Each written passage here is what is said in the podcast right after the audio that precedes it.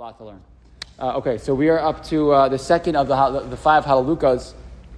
Halaluka Kitov Zermar Lokenu. And Rav Schwab has, has mentioned until now that the different Halalukas take us through different parts in Jewish history. The first one talking about pre-Mashiach, and this this Halaluka already talking, speaking almost as if we're in the most Mashiach, what that's going to be like and what, what happens in that moment.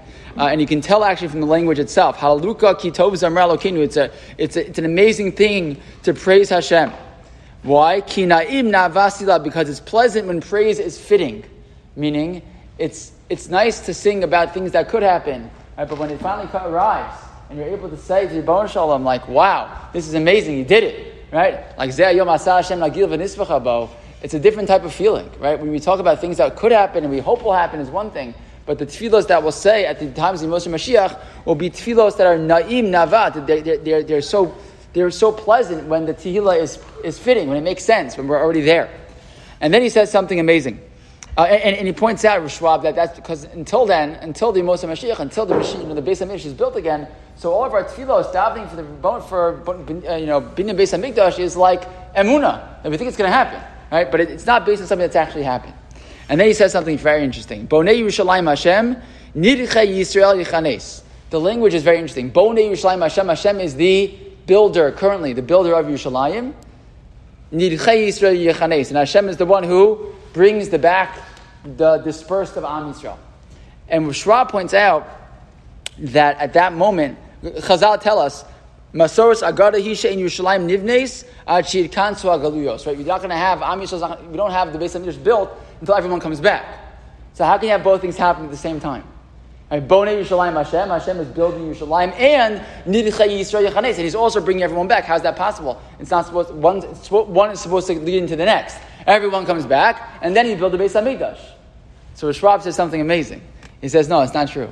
He says because he goes, Hakadosh Baruch Hu is building Yerushalayim now.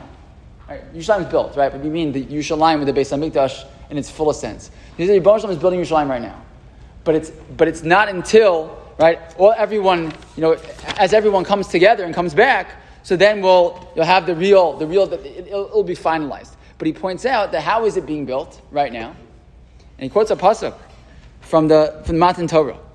In Matan Torah, it says, and this is something that I've always heard. You know, my kids went to Chabad preschools always, the same Chabad preschool in Fairland, and uh, they always told me when they come home, how do you build the Beis HaMikdash? Every mitzvah that you do builds a brick in the Beis HaMikdash. And we said it's very nice, it's cute, right? We like encourage them. But take a look at this. He says as follows. The pasuk says in Shmos, Chav Dalad Yud, Raglav, this is that Matan Torah.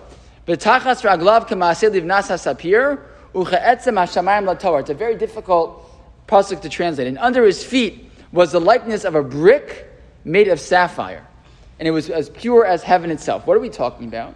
And Rav Hirsch points out that what, the, what what what we're talking about there is that Bnei Yisrael were making brick instead of making bricks in Mitzrayim to build the pyramids.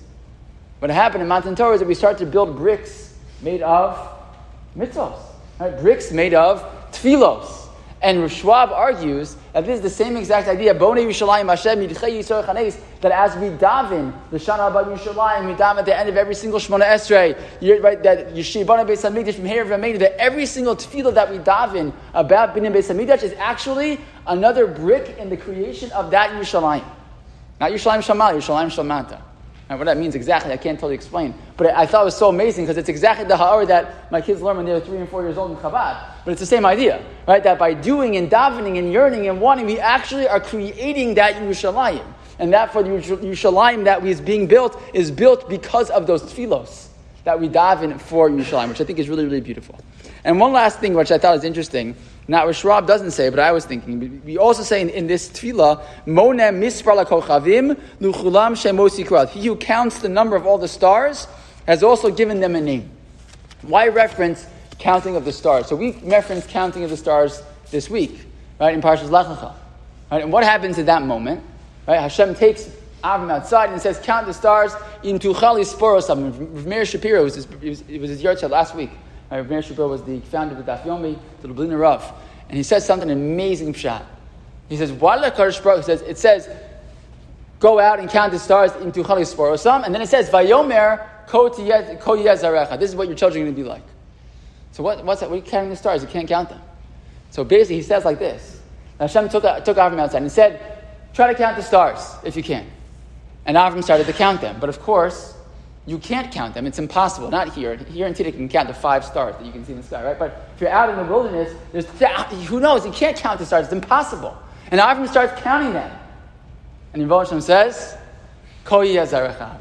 You're the type of person, Avram, who tries to accomplish things that are impossible. Right? Because the Jewish people are the doers of the impossible. We're miraculous people. And nevertheless, even though things seem impossible that will never happen, we continue to strive for them. Right? And that's why, Ko Yezarecha was, Avram, your kid's going to be just like you. You're going to be the type who strive for things that seem impossible. And, and I thought it's so nice that this idea of the counting of the stars fits in with this Mizmor, which talks all about yearning for the impossible. Thinking about a time when it's a base of Midrash seems like something that would never happen. And yet we say in that same tefillah that the way that we daven for, for Binyan Beis HaMikdash is what brings it.